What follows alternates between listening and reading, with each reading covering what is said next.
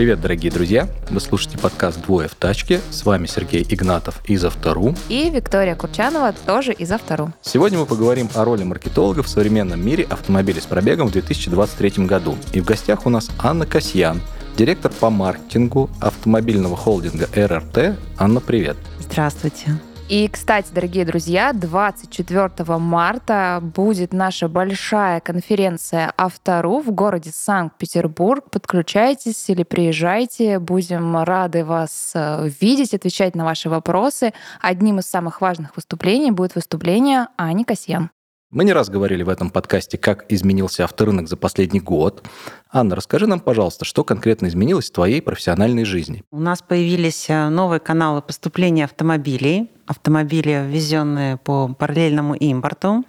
И, безусловно, для каждого маркетолога встал вопрос, как привлекать клиентов на эти автомобили. И хочу выразить здесь свой большой респект э, команде Автору за то, что первыми эту тему узнали и позволили дилерам выгружать эти автомобили как новые. Не все классифайды были первыми, и дилеры получают много трафика с вашей площадки.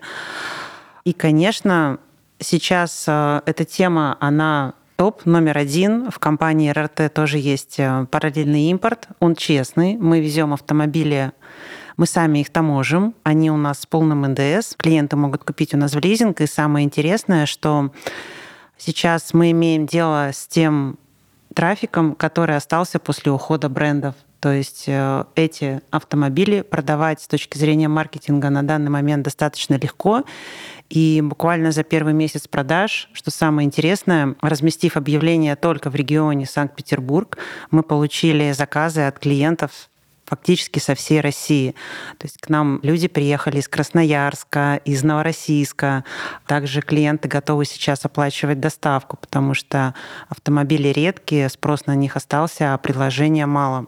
Ну и, безусловно, прошедший год очень сильно повлиял на микс каналов трафика. Да? Многие наши каналы популярные ушли, а те, кто остались, на них трафик вырос. Ну, например, мы экспериментировали с площадкой ВКонтакте, и они молодцы с точки зрения того, что они обновили рекламный кабинет, и работать там с таргетированной рекламой стало удобнее. И действительно, вот такая точечная работа с различными сегментами аудитории позволяет и в том числе в автомобилях с пробегом, казалось бы, не совсем популярная и очевидная площадка, но она позволяет оттуда забирать дополнительный трафик.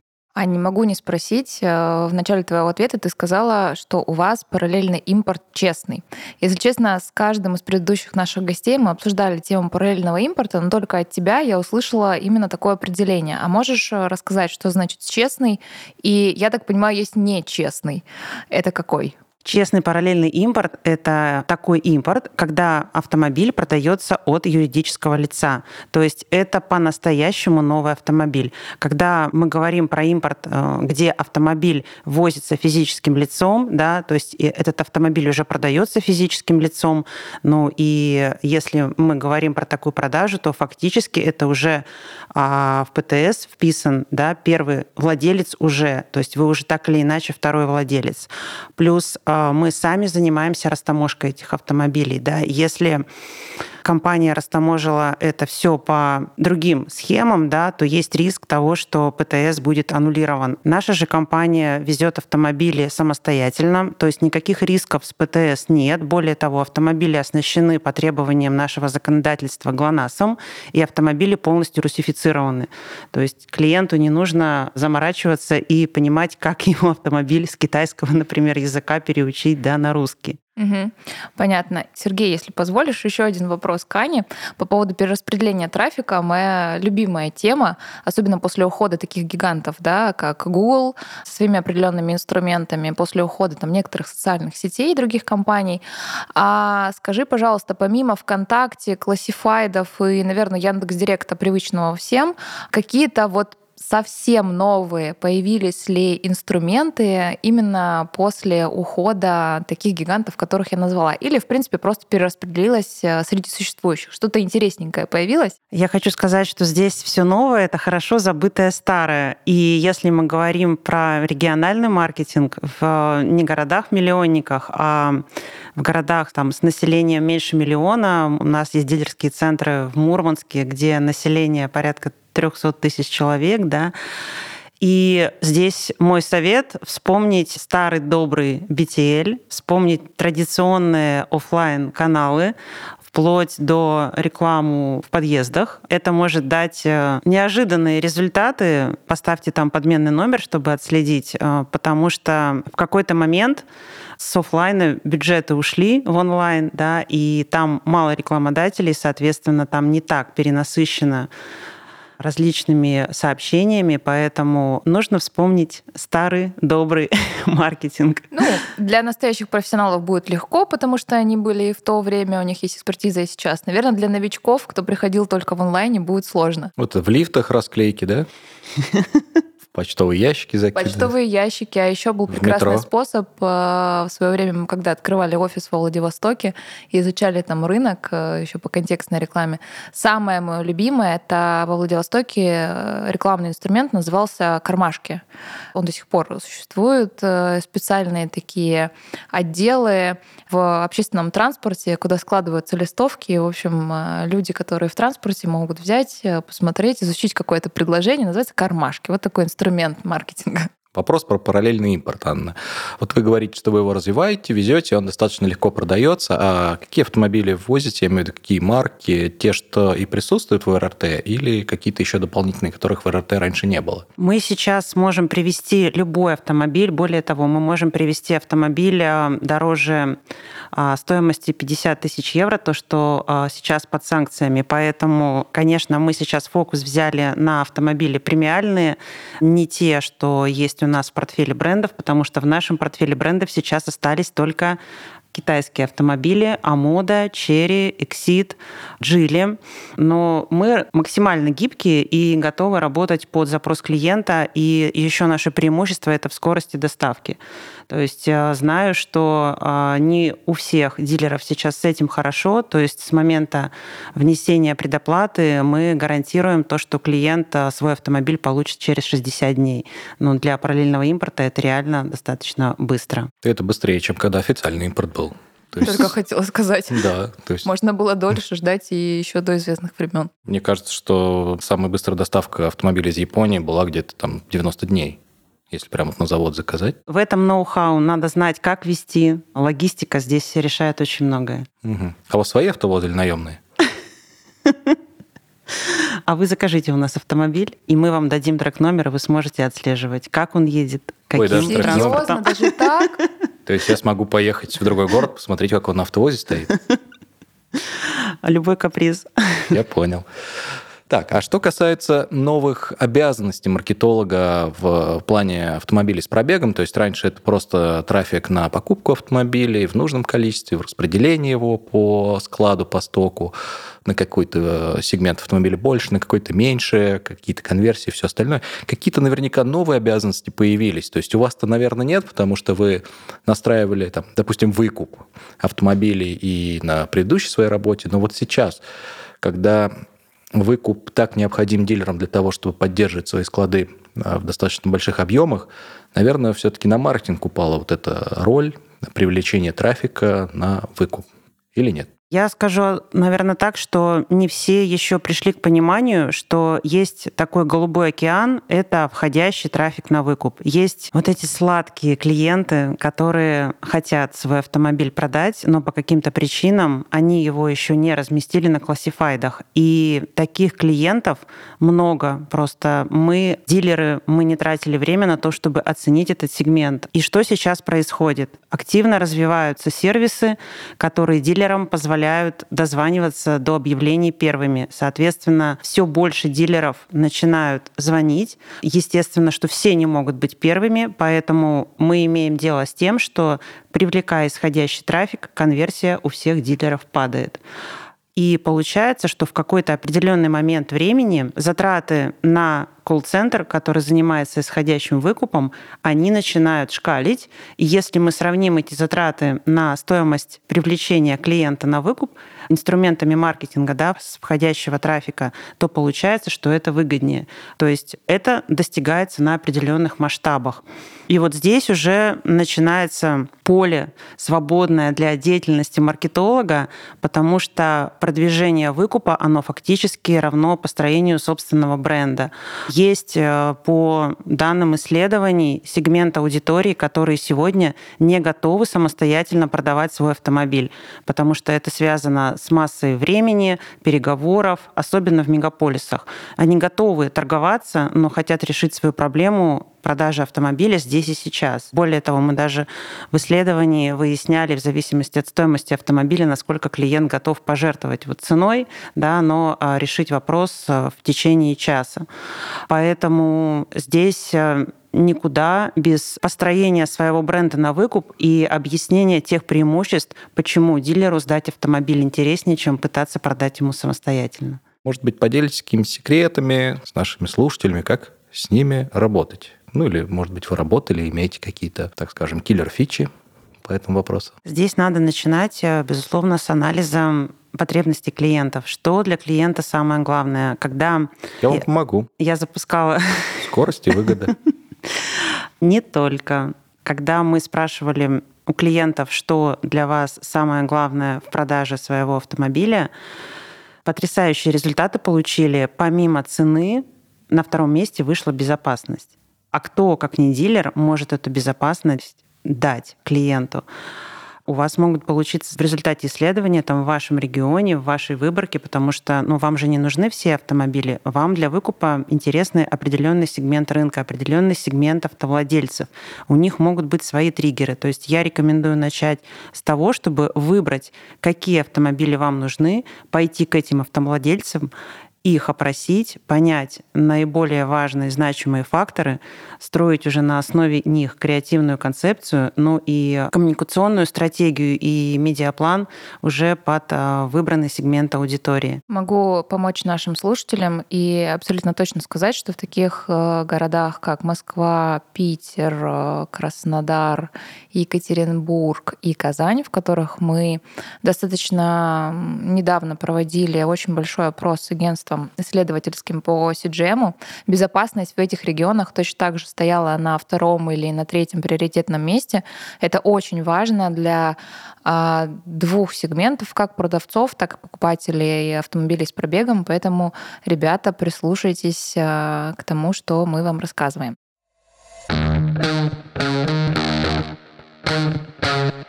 Ань, ты очень много рассказала про всякие хорошие, классные операционные штуки, которые сейчас есть в маркетинге, которые появились буквально недавно.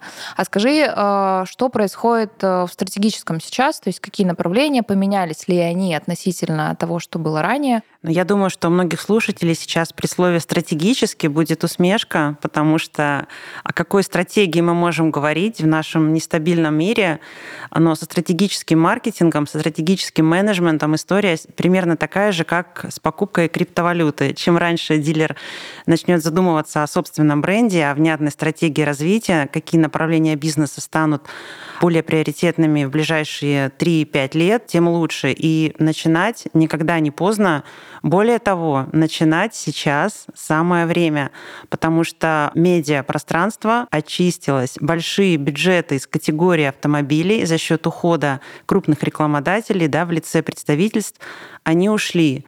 И, как показала практика, бренды уходят, а дилеры остаются и открывают новые китайские бренды. И поэтому те дилеры, которые строили свой бренд, им легко запустить любое направление, любой бренд, будь то автомобили с пробегом, будь то мультисервис, будь то новые китайские бренды, потому что если дилер лидер в своем регионе, если ему знают и доверяют, он может масштабировать, вводить новые услуги, новые бренды гораздо легче, быстрее и с э, наименьшими уже инвестициями.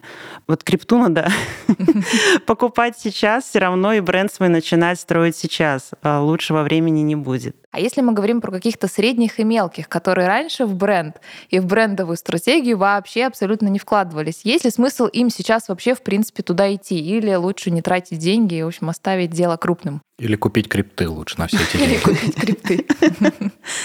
Построение собственного бренда не равно большие бюджеты. Это вообще история не про это. Это история прежде всего про ваше внутреннее понимание, чем вы отличаетесь от ваших конкурентов. Вся проблема, да, она в голове. Здесь нужно включить воображение, проанализировать рынок и попробовать начать отличаться в стиле вашей коммуникации. Аня, просто как масло по сердцу мне про фактически CGM и историю того, что мы все время процесс купли-продажи пытаемся, мы вот эксперты да, рынка, представители классифайдов, представители дилера, представители импортера, пытаемся разложить все процессы на какие-то строгие этапы, пытаемся их как-то оценить, оцифровать и так далее. Но по факту, и все исследования про это говорят, что процесс покупки и продажи — это в большей степени эмоциональная вещь для каждого клиента. Ну тогда более конкретно, может, Анна для себя какую-нибудь боль клиента открывали и в нее же сразу били. Может быть, кто-то вспомните. Я скажу откровение. Я присутствовала на фокус-группе по исследованию клиентского опыта в автомобилях с пробегом. И был такой спор, стоит ли клиенту на сайте выкладывать э, диагностику автомобиля. Стоит ли сразу на старте рассказывать про все состояние? Мнения поделились за и против. Мнение против было, что это серьезно понизит конверсию в звонок, и поэтому этого делать не нужно. И вообще полную информацию да, про автомобиль достаточно рискованно давать, потому что клиент сам ее все равно не может найти. И одна женщина на голубом глазу рассказала, как она узнала историю своего автомобиля с пробегом, который она купила это потрясающе. Для меня это реально был вау-фактор. Эта женщина покупала автомобиль у дилера, находясь на карантине. Она уговорила какими-то немыслимыми способами менеджера автосалона прислать ей скан ПТС. Она увидела там фамилии, имена предыдущих владельцев. Она нашла их в социальных сетях. Она написала им вопрос, расскажите про ваш автомобиль, как вы ездили, проходили ли вы ТО, попадали ли вы в ДТП. Причем они ей ответили – и ей не нужны были отчеты никакие. Так, ну и давайте, Анна, мы тогда поговорим о репутационном менеджменте. Как в текущих условиях можно бороться с негативом? Чем может помочь маркетолог? И вообще, какой сейчас негатив существует при э, покупке или продаже автомобиля с пробегом? И отличается ли он от того, что был до всем известных событий? Безусловно, роль репутации дилера возрастает. Причем этот тренд, он не только в автобизнесе. А близкая к нам сфера недвижимости там недавно проводили опрос, и интересный факт, что репутация застройщика, она вышла на второе место после цены. То есть фактически она сейчас бьется с территориальным расположением жилого комплекса. Сейчас нестабильная среда. Людям важна безопасность, людям важно доверие компании, которой они доверяют немалую сумму денег при покупке квартиры да, или автомобиля. Поэтому, если мы говорим про то, как маркетолог может повлиять на репутацию дилерского центра, то здесь э, есть две крайности. Да? А, есть крайность, э, знаю такие случаи, когда к маркетологу приходят и говорят, ну все, ну то есть почему у нас такие плохие оценки, давай почищай вот это все, что про нас написали, давай покупай платные отзывы. Это нельзя назвать системной работой. То есть в моменте наверное, влив туда бюджет, это можно сделать, но это абсолютно нерабочая история, потому что, правда, вот наш реальный клиентский опыт, который мы даем, он все равно выльется на ресурсах. Но, тем не менее, это не значит, что маркетолог никак не может помочь да, при работе с репутацией. Это, безусловно, командная работа. И сейчас есть инструменты, когда можно попытаться нейтрализовать негатив, можно разместить QR-коды в точках ожидания клиента, предложить оценить качество обслуживания. Если прилетает негативная оценка, моментально информируется руководитель отдела продаж, и есть шанс, что мы можем клиента успокоить и решить его проблему на месте. Если клиент доволен, мы можем предложить ему по ссылке перейти на Яндекс.Карты или любой другой источник, где вам важно повысить оценку, и там написать положительный отзыв.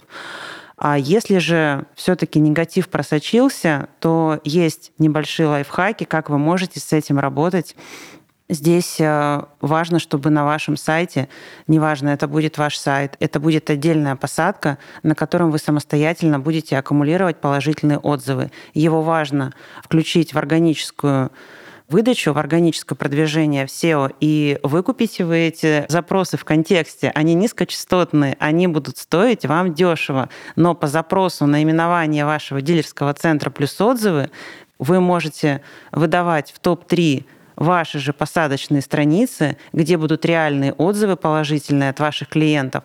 И тем самым, если в топ-10 находятся площадки независимые, сторонние, где есть негатив, и вы никак не можете на это повлиять, они опустятся, соответственно, внимание им будет уже меньше. Ну, вот такой небольшой лайфхак. Но это все-таки полумеры, а большой реальной работой является, когда абсолютно каждый сотрудник в дилерском центре заинтересован в том, чтобы у клиента осталось положительное впечатление. И здесь важно мониторить оценки, показывать их, награждать лучших, э, стимулировать продавцов, которые получают от клиентов хорошие оценки. Поэтому, безусловно, это такая большая системная работа, но которая дает очень хороший результат. Тогда такой момент. Вот э, маркетолог и руководитель отдела продаж, э, например, или директор по маркетингу и директор по продажам. Это две коалиции, или это все-таки команда, которая должна работать на показатели всей компании? Вот э, как ты ответишь на этот вопрос? Очень интересно, потому что у нас были и директора по продажам, и директора по маркетингу, и у всех э, разное мнение. Интересно, как смотришь на ситуацию ты? Если мы говорим про автомобили с пробегом, то здесь без командной работы можно прямо вот сейчас встать, закрыть ноутбуки и пойти домой, потому что невозможно строить эффективный процесс продаж, если маркетинг и роб, да, если не роб, то есть структура может быть разная, директор по закупкам, у кого-то он выделен отдельно, если эти две единицы в дилерском центре не дружат, ничего не получится. Дружат, я не имею в виду ходят за ручку, я имею в виду то, что они понимают, как вместе достичь результата, потому что кардинальное отличие маркетинга автомобилей с пробегом в том, что трафик это 50% ответственность маркетолога, да, это то, что э, он выгружается на все ресурсы, контент качественный, красивый, и 50% это сток, это его ценообразование, это описание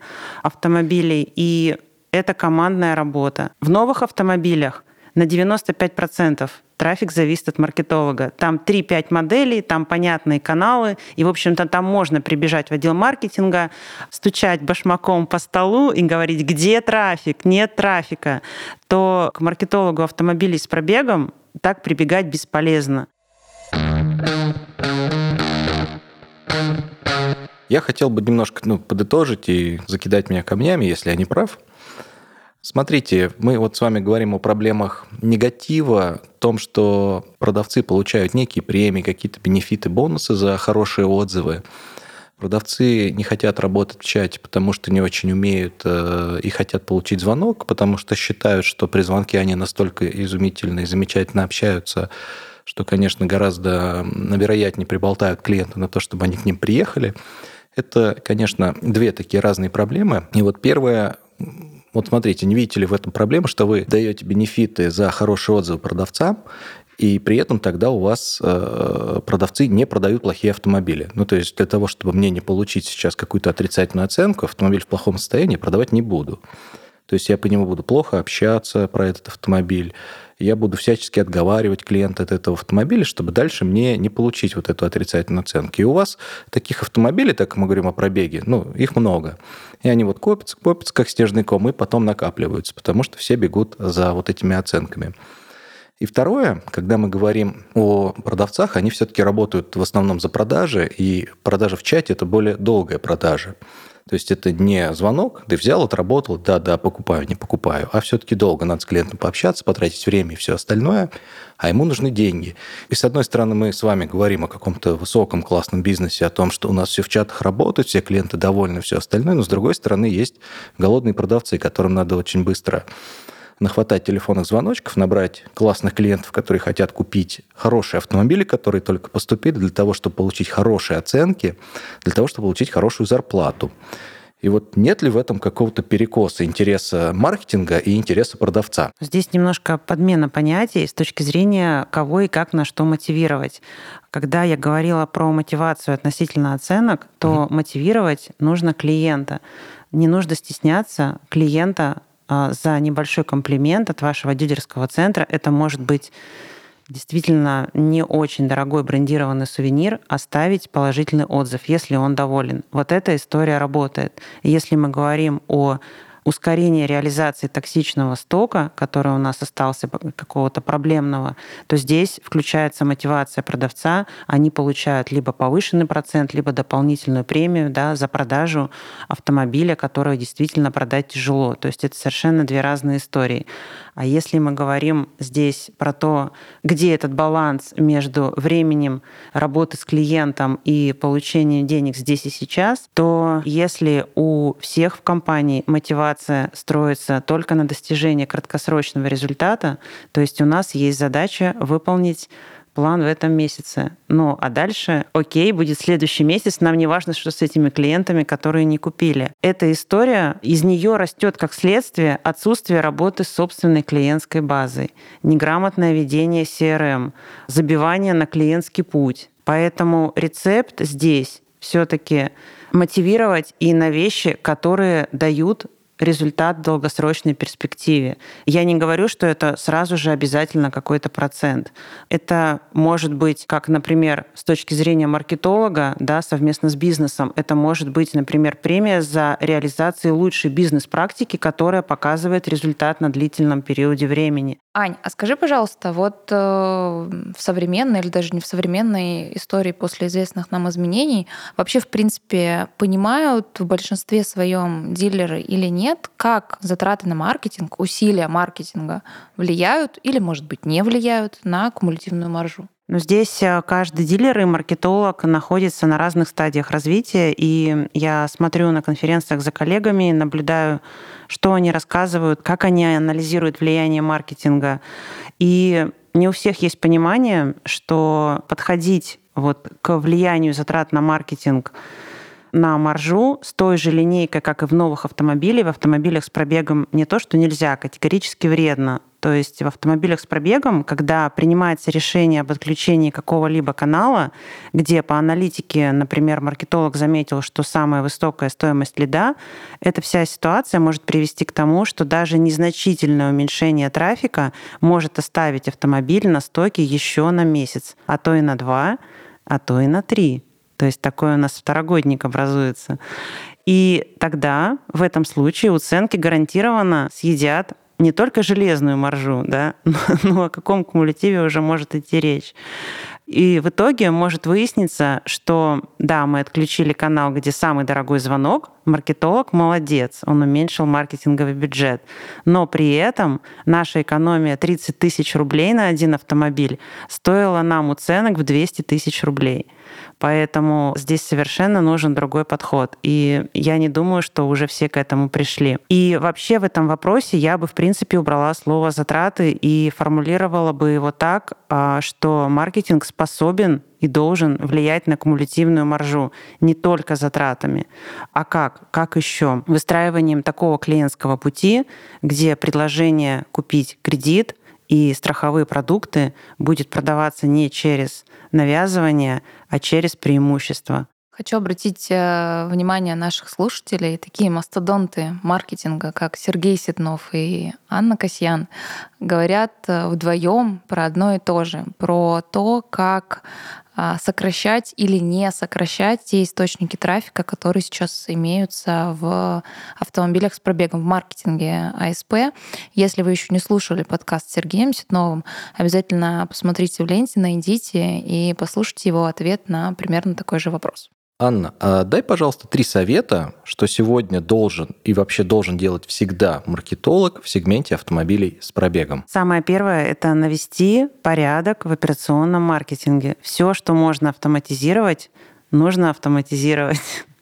Потому что если вы этого не сделаете, вам никогда не удастся поднять голову из операционки и заняться чем-то другим. После того, как вы наведете порядок, вы уже можете начать исследовать клиентский путь, самостоятельно провести глубинное интервью с клиентами, и уже это даст вам массу полезной информации, почвы для размышлений и улучшений имиджа вашего дилерского центра.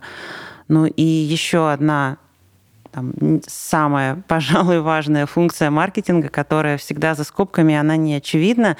Я искренне верю в то, что маркетолог в дилерском центре это реально душа. Это человек, который вдохновляет и поддерживает морально команду на изменения, потому что сейчас мы вынуждены меняться, мы вынуждены менять наши бизнес-процессы, наши подходы. И вот этот путь изменений, внедрение изменений — это каторжный труд. И делать его только кнутом — не работающая история. Важно поддерживать позитивный настрой. Я приведу пример. Когда случился карантин, и представляете себе огромная махина классической розницы, которая выдает практически 10 тысяч автомобилей с пробегом, 20 дилерских центров, где работает порядка 4 тысяч сотрудников, должна была за неделю перестроиться в онлайн-продажи. То есть отдел маркетинга и все службы IT, колл-центр сидели и работали из дома круглосуточно. Просто невозможно было вообще отойти и налить себе чаю.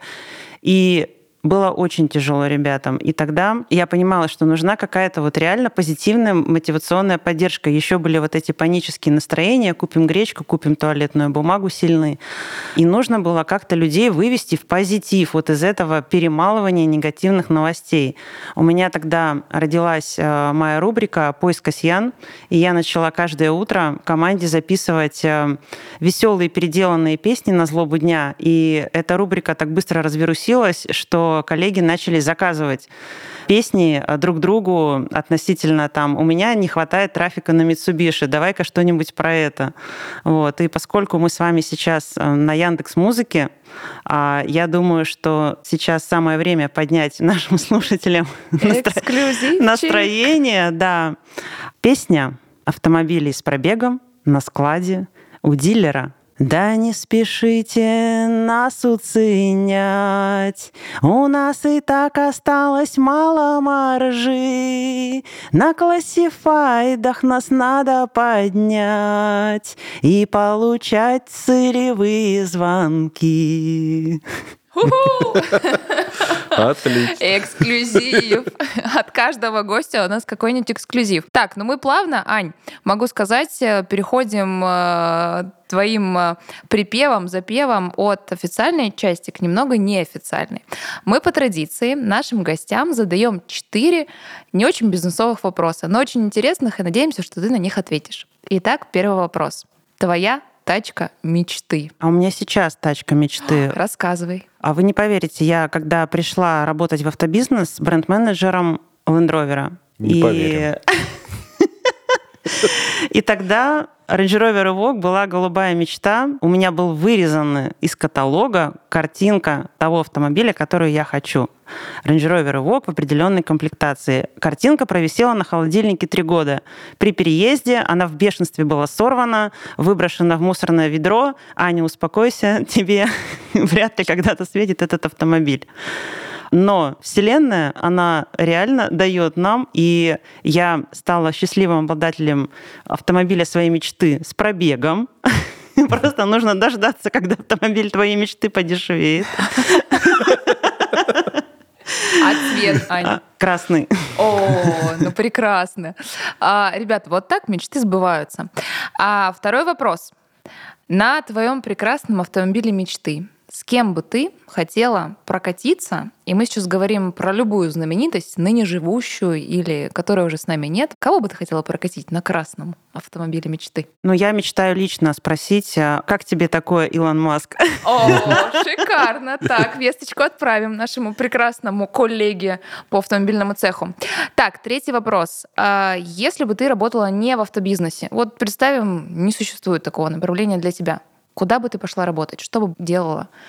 Какую профессию бы выбрала? Я, поскольку занимаюсь танцами и вообще мне кажется, что наш такой тяжелый стрессовый труд маркетолога невозможен без отдушины, без хобби. И мое хобби танцы, я бы, наверное, отправилась в кругосветное путешествие с каким-нибудь безумным танцевальным ансамблем в мировом турне, вот где вот эти блестки, поетки, сцена.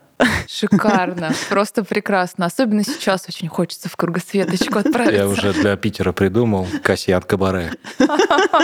Так, и последний вопрос. Ань, так как наш подкаст называется «Двое в тачке», то есть мы сейчас тебя подвозим с Сергеем куда-то, ты заказываешь музыку, Твоя песня, которую последнее время заслушала, самая любимая, что слушаешь в тачке мечты красного цвета, заказывай, мы обязательно поставим. Давайте дорогую любимую Тину Тернер «Simply the best». О, шикарно. Все, друзья, включаем музыку, поехали. Спасибо, что дослушали до конца. I call you.